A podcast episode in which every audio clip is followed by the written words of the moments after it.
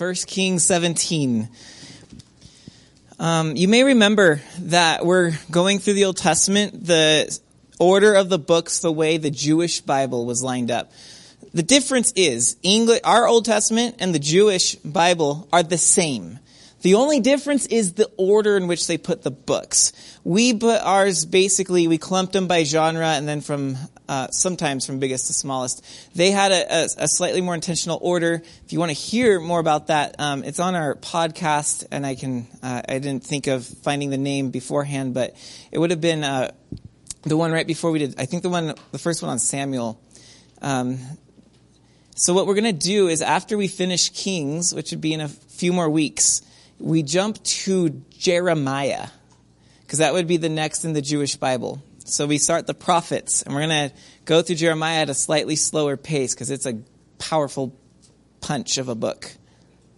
So we're going to finish getting the story of the kingdom, and then we go to the prophets, who have all kinds of commentary about this story of the kingdom we're going through. So it's, it's going to be good stuff. So um, you may notice that the message is called The Holy Hangover.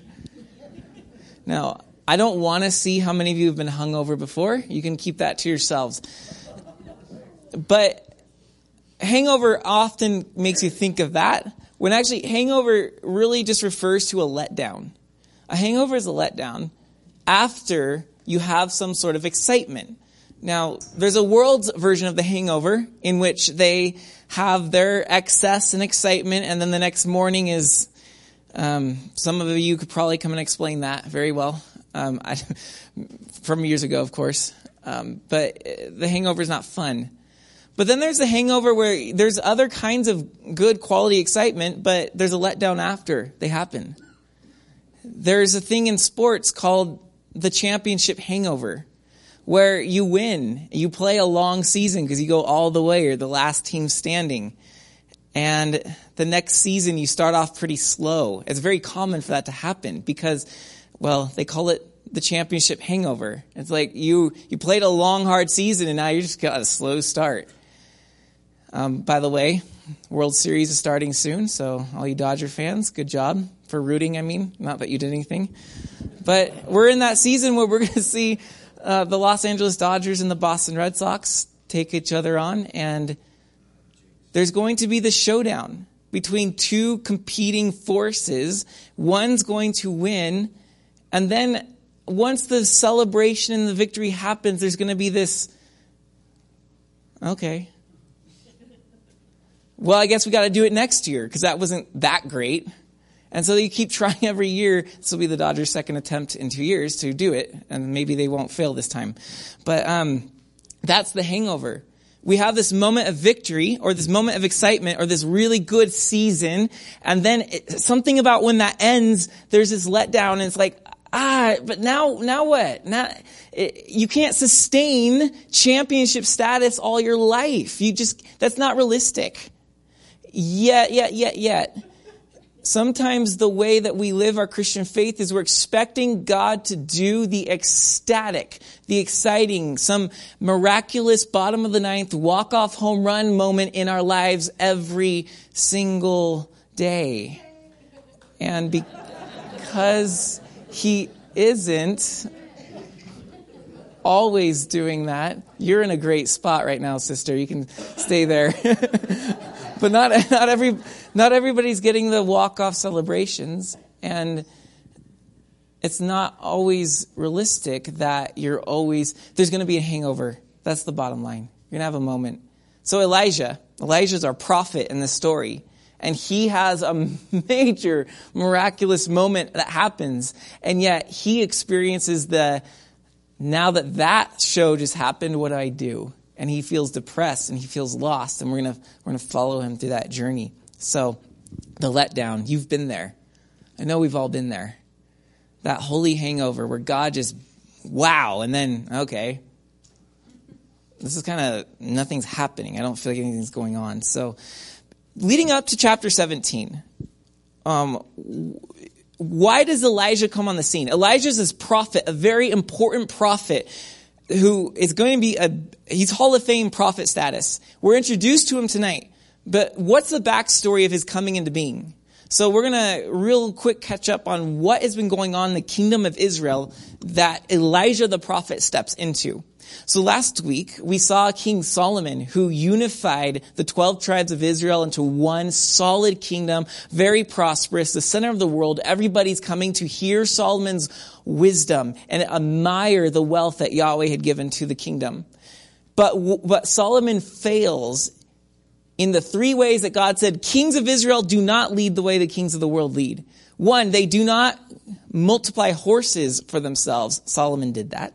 They do not multiply wives for themselves. Solomon did that. And they do not multiply excessive amounts of gold and silver. Solomon did that. So Solomon leads the nation astray. He begins to incorporate idolatry into the nation. And when he dies, his son Rehoboam has not even a single ounce of his father's remaining wisdom the people come to his son, Rehoboam, and say, Hey, your father was a bit harsh on us. He was into the whole glorious kingdom building, all these fancy buildings thing, and taxes were a bit heavy. Will you lighten it for us? And Rehoboam comes back and says, No, I'm not going to lighten the load for you. You thought my father was tough?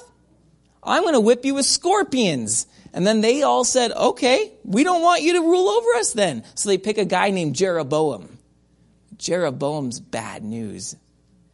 So Jeroboam takes 10 of the tribes, the 10 of the 12, and he leads them. They're all the northern tribes, and they become known as the kingdom of Israel. Two little tribes remain left, and they hold on to Rehoboam because they want to keep to the dynasty of David. And so they follow David's grandson, Rehoboam. It's Benjamin and Judah, and they're in Jerusalem. And so this kingdom in the south becomes known as the kingdom of Judah. So from now on, you have to redefine your terms. Israel means the 10 rebellious tribes. Judah means Jerusalem that has the rightful king reigning. And what we're going to see in the rest of Kings is mostly this northern kingdom, the 10 rebel tribes, Israel, and the folly that they go through after bad king after bad king after bad king. So Jeroboam's their first. What does he do? Hmm.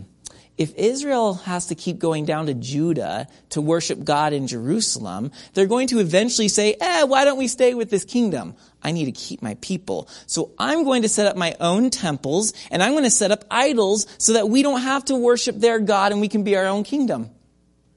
What? This is Israel? Yep, they're turning their back on Yahweh completely. And what does he make?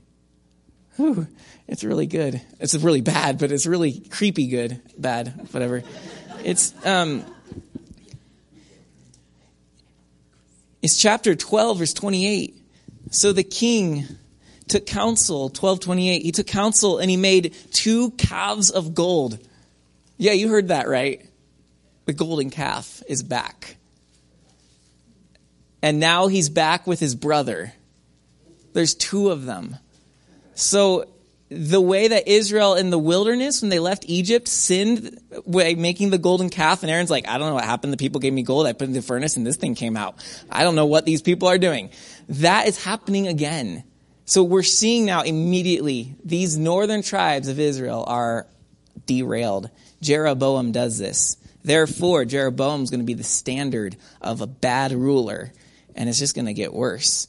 In chapters um, 13 and 14, we basically just see the uh, lineage go. Jeroboam, his son Nadab rules, and then Nadab is.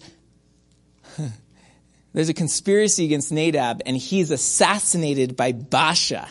So the Jeroboam line dies after his son. Now Baasha, this rebel ruler, takes the throne and he's ruling. Baasha has a son named Elah, and Elah is assassinated by Zimri. Do you see how this kingly line is going so far? And then Zimri doesn't even have his son on the throne before he is assassinated indirectly by Omri. Now Omri comes and besieges the city of Zimri. And Zimri burns down the king's house upon himself rather than being beheaded by this threatening ruler. So Omri takes the throne now.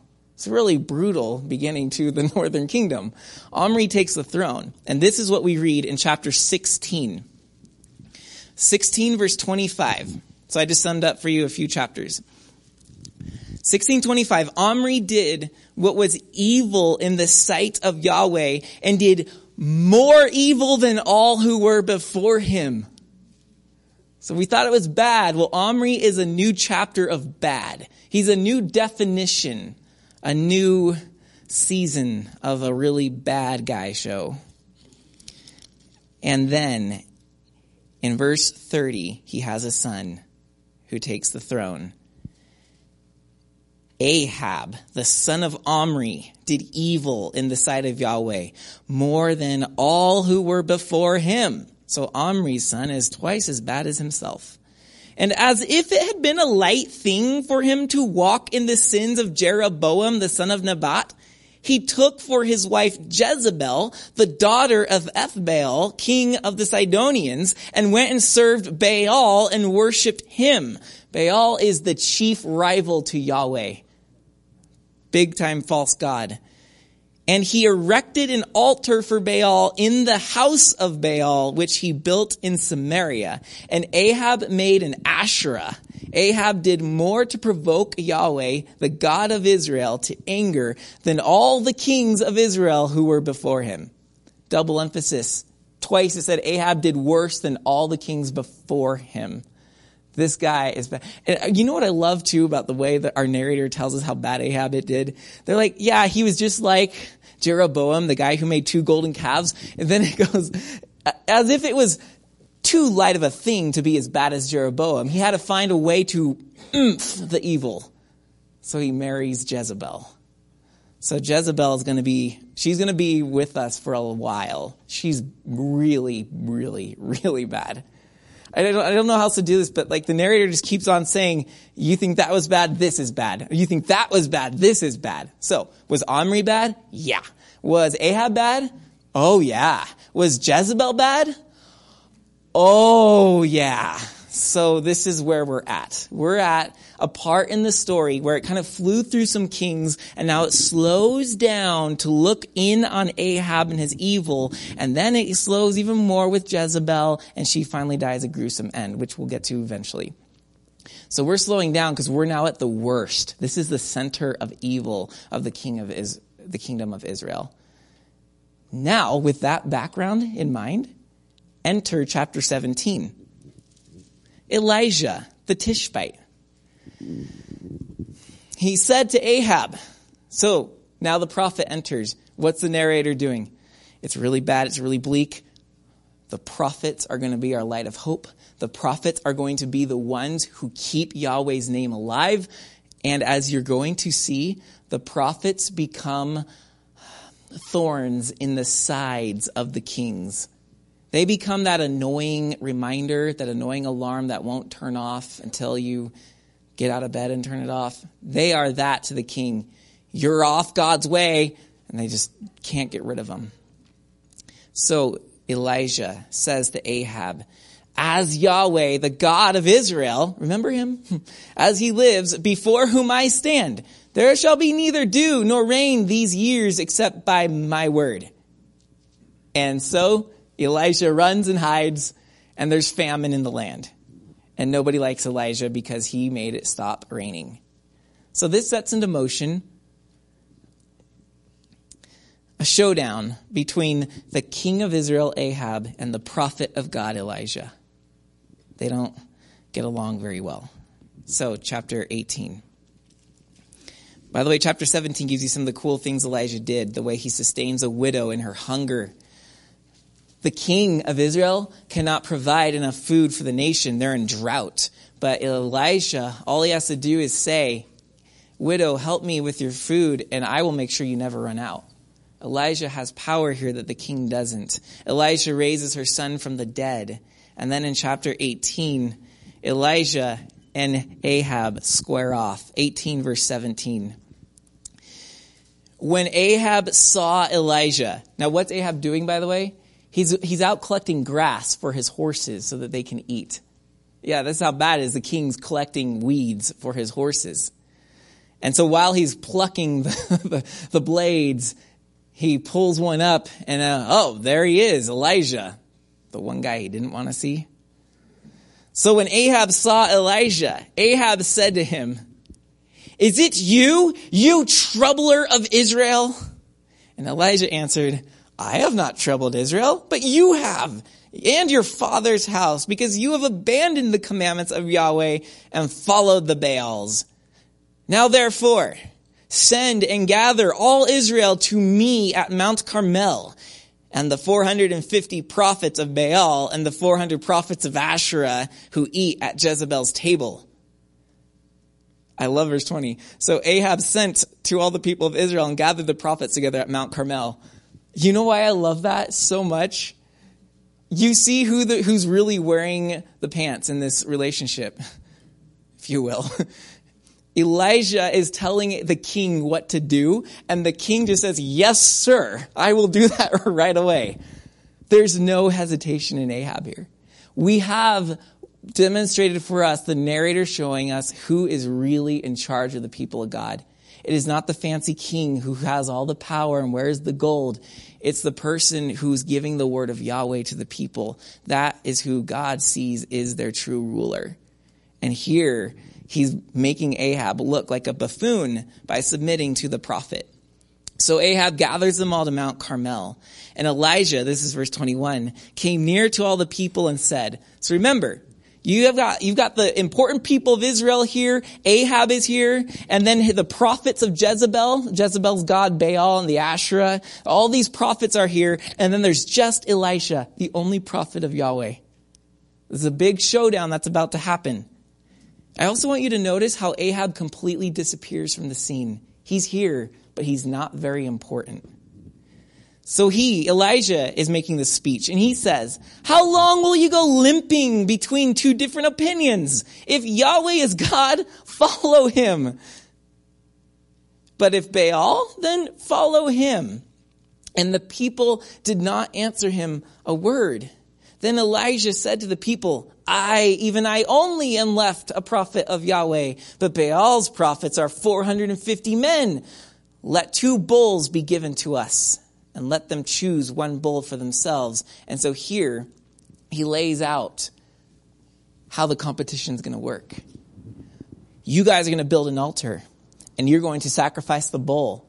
I'm going to build an altar, and I'm going to sacrifice a bull. But none of us are going to light the fire on the altar. We're going to see which God shows up and lights the altar for us. So, he lets them go first. He's friendly. You guys get the first dibs and they, uh, verse 26, they took the bull that was given them and they prepared it and called upon the name of Baal from morning until noon, saying, O Baal, answer us. From morning till noon, answer us. But there was no voice and no one answered. And they limped around the altar that they had made and at noon, Elijah mocked them, saying, Cry aloud, for he is a God. Either he is musing, or he is relieving himself, or he is on a journey, or perhaps he is asleep and must be awakened. And that only got them all more frantic, right? So now the acting and the antics are, the stakes are higher. They're going crazier. And so in 28, they cried aloud and cut themselves after their custom with swords and lances. So first they're limping, now they're hacking. It's just getting weird until the blood gushed out upon them. And as midday passed, they raved on until the time of the offering of the oblation, but there was no voice. No one answered. No one paid attention.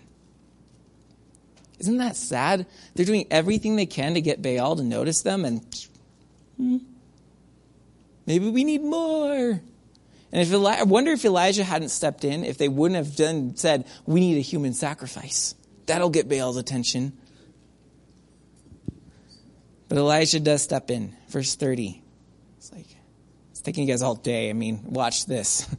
Elijah said to all the people, Come near to me. Oh, thank you, we're done. yes, they're happy to come near and watch.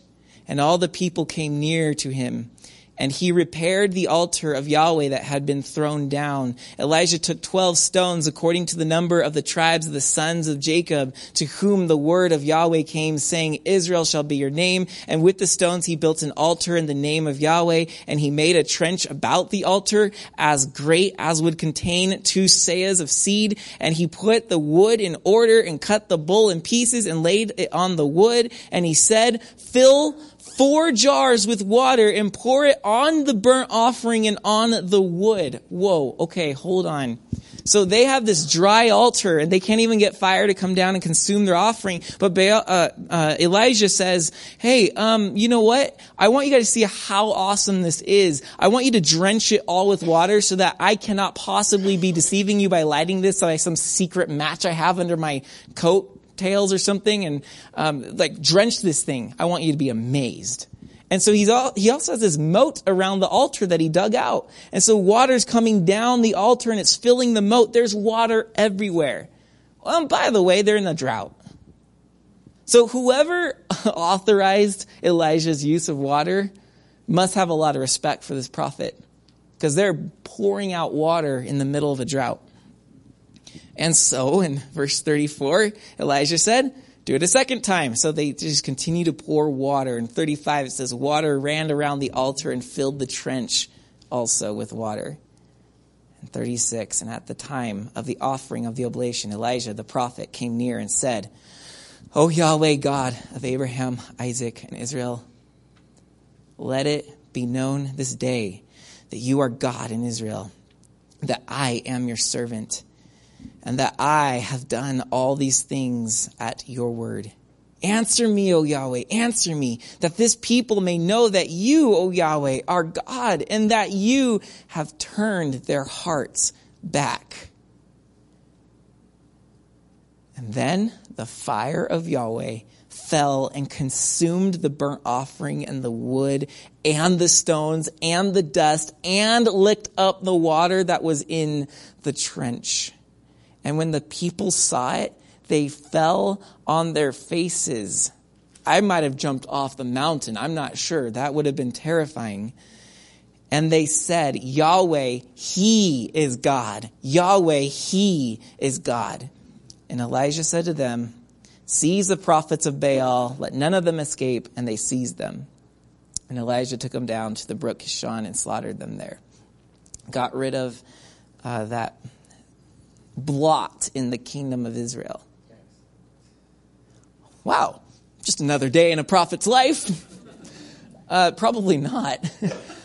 I mean, Elijah here has the moment that makes his career as a prophet, the moment that seals his name in the Bible, the moment that makes him reappear with Moses, the other great prophet, and Jesus on the Mount of Transfiguration in the Gospels. Elijah has something happen here that forever seals his name as the crowning name of all prophets.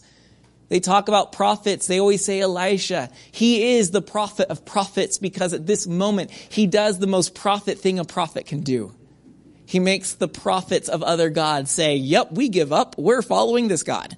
This is a prophet. This is the one who's making Yahweh revealed himself in all of his splendor. There is never going to be a day like this again for Elijah. And quite frankly, there may never have been a day like this, has been a day like this in your life.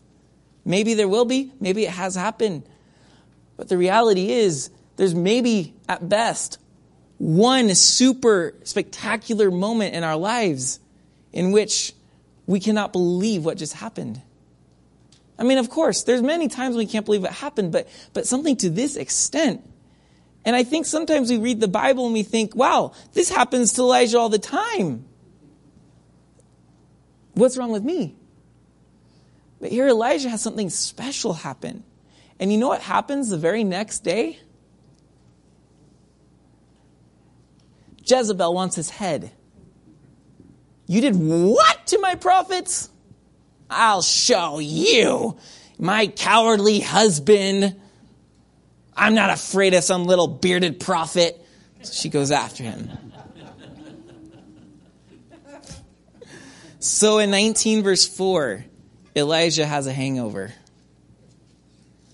the great excitement, the ecstatic moment, it's never going to be the same.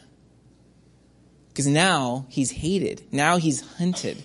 And in 1904, Elijah himself, um, oh, I'm sorry, let's go to verse 2. Then Jezebel sent a messenger to Elijah saying, so may the gods do to me and more also if I do not make your life as the life of one of them, her prophets, by this time tomorrow. Then he was afraid. Wow, the courageous prophet who just talked to the king like he was his servant, who just showed down 450 prophets of Baal, who risked something he wasn't maybe sure would actually happen and doused his altar, altar with water, saw the magnificent glory of God. That prophet is now terrified because a messenger from Jezebel comes to him says, I'm going to take your head off.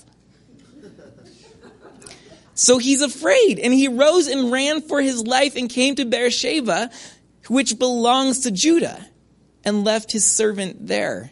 So he's now alone. He's in the other, you know, he crossed the border trying to seek protection. In verse 4, he himself went a day's journey into the wilderness and came and sat down under a broom tree, and he asked that he might die, saying, it is enough now, O Yahweh. Take away my life, for I am no better than my fathers. Uh, come again? I mean, like, only Moses did something more spectacular than this. He parted the Red Sea just as the exclamation point up top of 10 other plagues he sent on Egypt. Like, yeah, okay, you're not better than Moses, but I haven't read anything like this from other prophets. What do you mean? He's really down. He's really discouraged. He's really doubting everything in his life right now. And he just wants to die. God, kill me now. Take me. Is he a baby? What, what, is his, what is his attitude here? And he laid down and slept under a broom tree, and behold, an angel touched him and said, Hey, hey, rise, eat.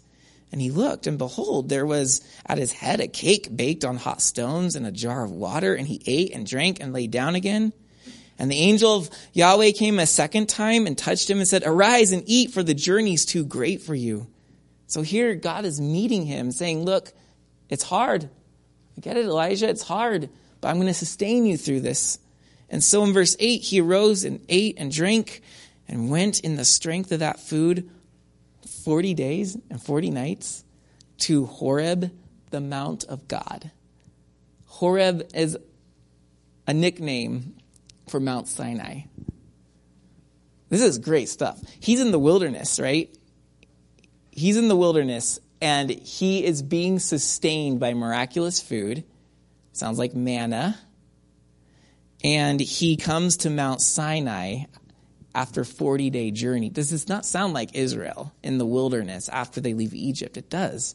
Now, whereas the kings of Israel building golden calves and have these false prophets for these false gods, they're doing the bad thing that Israel did in the wilderness. Elijah's in the wilderness in a very different sort. And he's running for his life. And he doesn't even know if he's going to live. He's asking that God takes his life, and he somehow makes his way to Mount Sinai, the place where Moses, the greatest prophet, met with God. So, what's going to happen? Verse 9 there came, he came to a cave and lodged in it. So he's now on Mount Sinai, and he finds a cave in the mountain, and he hides in there. And behold, the word of Yahweh came to him. And he said to him, What are you doing here, Elijah? And he said, I have been very jealous for Yahweh, the God of hosts, for the people of Israel have forsaken your covenant, thrown down your altars, killed your prophets with the sword, and I, only I, am left, and they seek my life to take it away. And God said, Go out and stand on the mountain before Yahweh. And behold, Yahweh passed by. Do you remember who he passed by before? Moses. And maybe this is the same cave. Moses, remember it said that Moses hid in the cleft of the rock as Yahweh passed by. Maybe this is the same spot. It's at least the same scene. Elijah is getting to see what Moses saw. Same place. And here he is passing by. Behold, Yahweh passed by, and a great and strong wind tore the mountains and broke in pieces the rock before Yahweh. But Yahweh was not in the wind.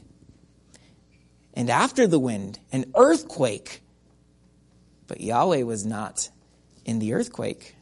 And after the earthquake, a fire, but Yahweh was not in the fire. And after the fire, the sound of a low whisper or a still small voice or the sound of thin and quiet. Different translations there for you. And when Elijah heard that, he wrapped his face in his cloak and went out and stood at the entrance of the cave. And behold, there came a voice to him. Remember what the prophets of Baal were doing? They were crying out in all their antics. They were putting on a show that would have made anybody stop to watch. And yet it said, not even a voice responded. Baal did not utter a voice for them. And yet here is Elisha, and the voice comes. There came to him a voice and said, again, What are you doing here, Elijah? And Elijah again answers, I have been very jealous for Yahweh, the God of hosts, for the people of Israel have forsaken your covenant, thrown down your altars, and killed your prophets with the sword. And I, even I only, am left, and they seek my life to take it away. And Yahweh said to him, Go, return on your way to the wilderness of Damascus. Now that's way up above the northern kingdom of Israel. He's going up through all the kingdom to Damascus. And when you arrive, you shall anoint Hazael, the king of, the, to be king over Syria. And Jehu, the son of Nimshi, you shall anoint to be king over Israel. And Elisha, the son of Shaphat, of Abel Meholah, you shall anoint to be prophet in your place. Oh, and the one who escapes from the sword of Hazael shall Jehu put to death, and the one who escapes from the sword of Jehu shall Elisha put to death. Yet I will leave 7,000 in Israel and all the knees that have not bowed to Baal, and every mouth that has not kissed him. Okay. Moment of great victory. Elisha defeated the prophets of Baal. Now he's in a hangover. Ah, life will never be this great. I was on a high, it was really exciting, and now ugh, everybody hates me.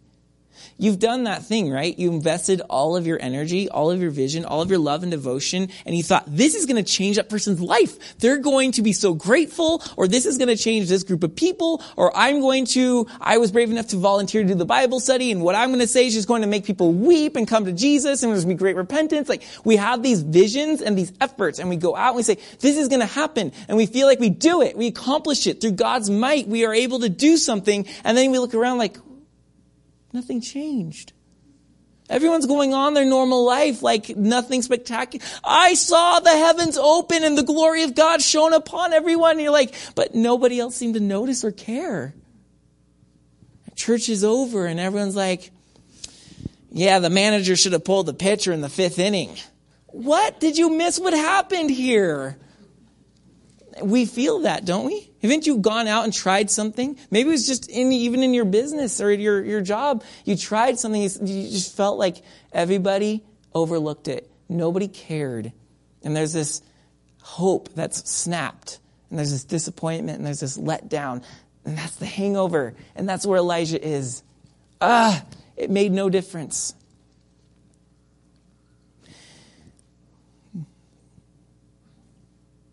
We want fireworks every day. But the problem is, is that fire doesn't always work. The wind howls and rips the rocks. The earth shakes. The fire roars. And in none of those things did Elijah hear God. But that's, that, that's, that's how we live. We keep saying, I'm looking for the fireworks, God. I'm looking for the spectacular. I'm looking for defeating the prophets of Baal again. I'm looking, and every day that we are setting that to be the expectation, we're missing God in the common. And we're overlooking him in our neighbor and in the person that needed just a little bit of love or a hug or a moment of our time. We're missing him in the little things. The big things can happen. They will happen. But we cannot wake up every day saying, well, God isn't doing this.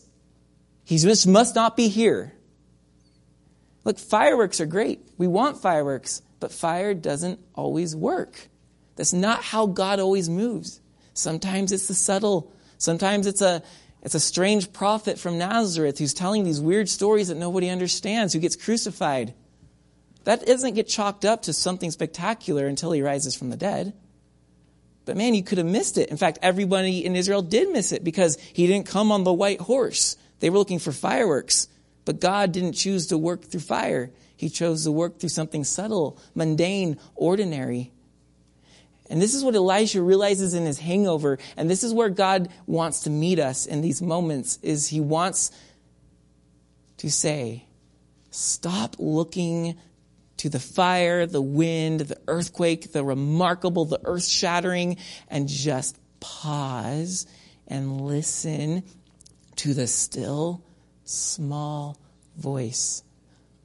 And I love how the Common English Bible translates it. It says, a sound thin, quiet. It's something that could be missed if you're not looking carefully or listening carefully. And that's where the powerful punch lies, is there in the stillness when we're able to just hear that God is near. He's right here. We're not looking for the world to split apart. Oh, now he's here. Elijah is able to slow down. And this is now where he's tapping into the true calling of a prophet to hear God's voice, to hear his voice, and to do what that voice says, and to communicate that voice to the people. And so sometimes, brothers and sisters, we're going to have these great moments of victory.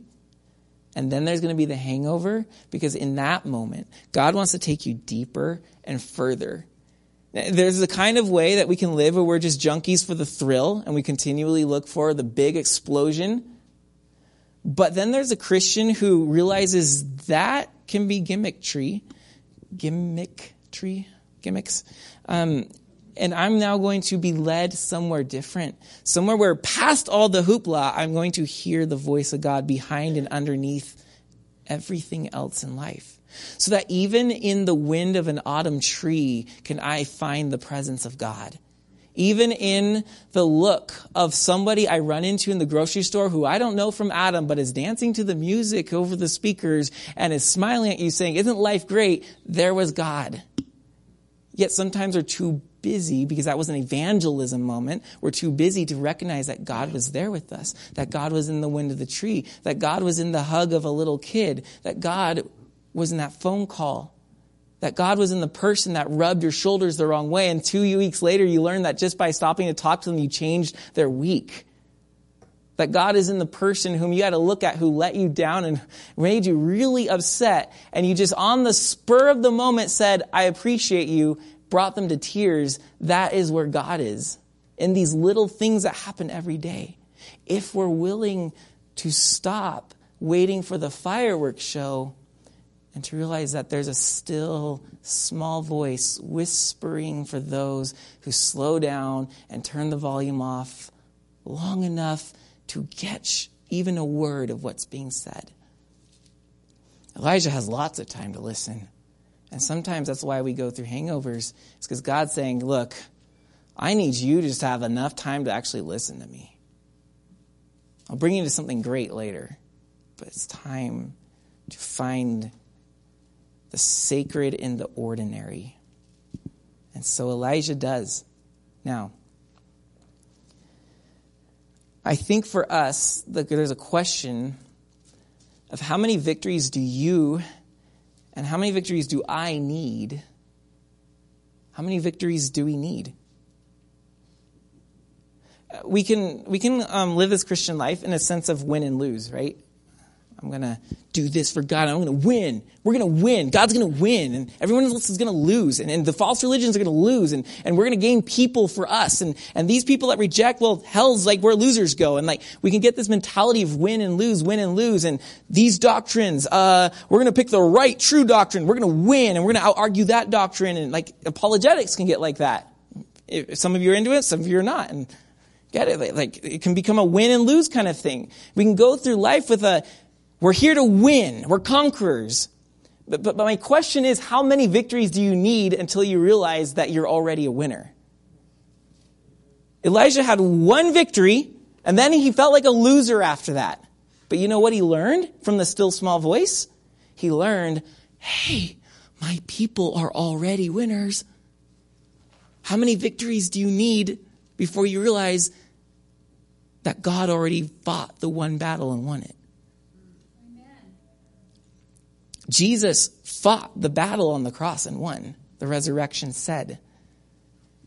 Why do we have to go around continually seeking another battle to win? Another battle to win? As if our self esteem depended upon my winning more battles. It doesn't.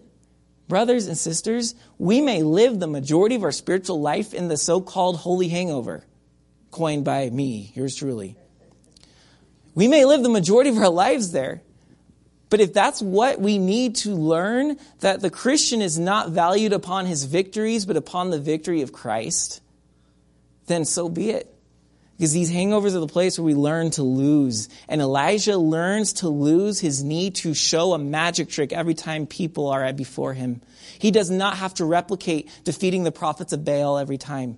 And this is so important because we have these moments with God and we feel like we have to just keep that high going. And if somehow that fades, I'm doing something wrong. I'm backsliding. Why has God abandoned me? No, no, no, no, no. You're just missing it. God gives us those little, little, those little glimpses of victories, big victories, but little moments of them so that we are reminded that He's already won for us. Here's a vision of what forever looks like. Now let's go through the humdrum of life and continually learning how to lose. Losing our need and our addiction for the spectacular, our need and our addiction for the big audience, our need and addiction for the everybody's doing what I'm doing. We don't have to have America follow Jesus to be better. If we are the, if, let's just say, this is not all I'm saying, but let's just say the, what, hundred or so of us in here are the only Christians left. I'm not saying we're the only true church. Do not go quote me on that. But let's just pretend for a minute. We're it. We're hiding in the, the cave of Mount uh, Horeb, it's Mount Sinai, and we're saying, we're the only ones, God, why? Even if we were it, does that make us less true? Do we need to have half the country converted to feel better about our faith? Do we have to win, win, win? And we want to. It would be great to see the country follow God, but do we have to? So then why are we, why do we expend our energy and our, our own experience with God upon this? I need the wow and, and, and, and I feel like I'm failing. Wait, Jesus felt like he was failing too. On the cross, he felt abandoned by the God, by the Father. He said, My God, my God, why have you forsaken me? Sometimes it is like that. But we can't say I did something wrong. God's abandoned me. Because he's speaking 99% of the time. I made that up. But it's, it's the majority of the time. He's speaking in the still small voice with the occasional firework. You know, when you're waiting on the lake for the 4th of July to start. It's getting dark. Everyone's antsy because everyone had to get there like five hours early to find a spot. And and then there's a one firework, and like, oh, everyone be quiet, starting. And it's just the test. Oh, okay. We're waiting for that like big bang, not the scientific one, but the, the fireworks show. We're waiting for those. And then there's just that one. It's, it's almost like that's what God's doing, saying, hey, I'm going to give you experiences trickled throughout your life so that you know what's to come. But do not become addicted to that all the time. Because I'm going to keep you guys firmly rooted on earth while your destination's in heaven so that you can talk to people and be real with people. Because Jesus came as a person to be with people and nobody looked at him and said, What are you, an alien? He was relatable, he was a human. So, how many victories do we need? My friends, Elijah learned and we can learn just one. And Jesus already gave it to us. So we don't have to go out sharpening our swords all the time to win. We go out listening for the voice of the Spirit of God to lead us into the everyday encounters He has around us. And sometimes it's going to feel like nothing. You're not lost. Elijah felt lost, but he was right where he needed to be. Mount Sinai, that's where you are in your hangover. You're at Mount Sinai. So just shut up. I mean that lovingly. And sit down and listen. Let the wind pass, the fire pass, the earthquake pass, because when you finally let those things pass and you stop fixating on them and following them and letting your mind wander how, how I'm the only one, when you finally get past all those thoughts, you will hear God's voice. We got to slow down. But if I slow down, I won't win. Yeah, yeah, you're not hearing me, are you? The victory's already made. We already won. Slow down. Listen to his voice. Because, my friends, that's what a prophet is. A prophet is the one who embodies the spoken word of God. Jesus was a prophet. He embodied the word of God. Elijah is a prophet. He embodies the word of God. Now, we shouldn't be titling people prophet. That's really risky and dangerous because then we're going to think that they are God. But each and every one of us are collectively the prophet of God on this earth because we're embodying his word to the nations, to the neighbors. We don't go around saying, Thus says the Lord, you need a new car or something like that. That's, that's berserk. But we go around and we're embodying the way of the kingdom of God. We are therefore his messengers. But we cannot, we cannot be that if we're not hearing his voice. And if all we're doing is going to experience after experience to try to be filled up with this high of God, we're never going to embody his word. So, um, the cure for your hangover is a Passover. The cure for your hangover is a Passover. Elijah goes through the whole Passover, doesn't he? The Passover set Israel out from Egypt. So what does he do? He goes into the wilderness. He goes to Mount Sinai. And there, just like Moses sees God, hears more properly God on the mountain. He's gone through his own Passover. This is, and then what does God tell him to do after this? He tells him to do three things. You're to go anoint a foreign king. You're to go anoint a new king for Israel, and you're to go and choose your successor. There it is, friends. The Passover is about us embodying the Word of God more than it is about us fighting for victories. Because when we do, we will then find people to pass on what God has given us toward. What if Elijah left and said, All right, whatever, I'm going to go find more prophets to defeat, more mountains to set on fire, more spectacular fireworks to display? What if he went out and did that? He would never have selected Elisha as his successor, who we will see in the coming weeks is going to be even greater than Elijah. We have our hangovers, but guess what? Maybe that's also God saying it's time to pass over what you know. Pass over what you experienced. Pass over your Mount Carmel to the next person because I want them now to rise up and defeat the prophets of Baal and then they will pass that over. Maybe that's what we need to be doing. Maybe Maybe you're sitting and going, I don't know, is this it? God, take me now. My life's over. It's all done. I, the greatest works I've ever done are behind me. I'm on the downside of my prime. Maybe that's our thought. Maybe what God is saying, if we stop and listen to a still small voice, is, hey, pass it on. Pass it on. Yeah, you may not be the one climbing Mount Carmel and winning victories anymore. Someone else is going to do it. Let's pass it on.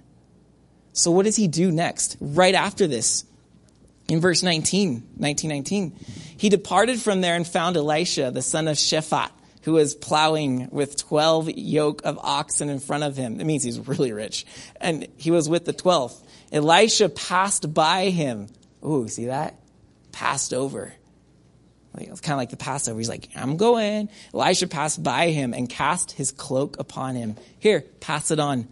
The cloak of the prophet he puts on Elisha's shoulders. And Elisha, a little something happens there. he makes a sacrifice, but then he follows Elijah. And we have now the next prophet to come. Brothers and sisters, the holy hangover might be rough at first, but then we realize what's going on, and God wants us to stop trying to ignite fireworks and to start passing on the things He's taught us to other people. But you cannot pass it on until we've sat and listened to that sound, thin and quiet, the still small voice.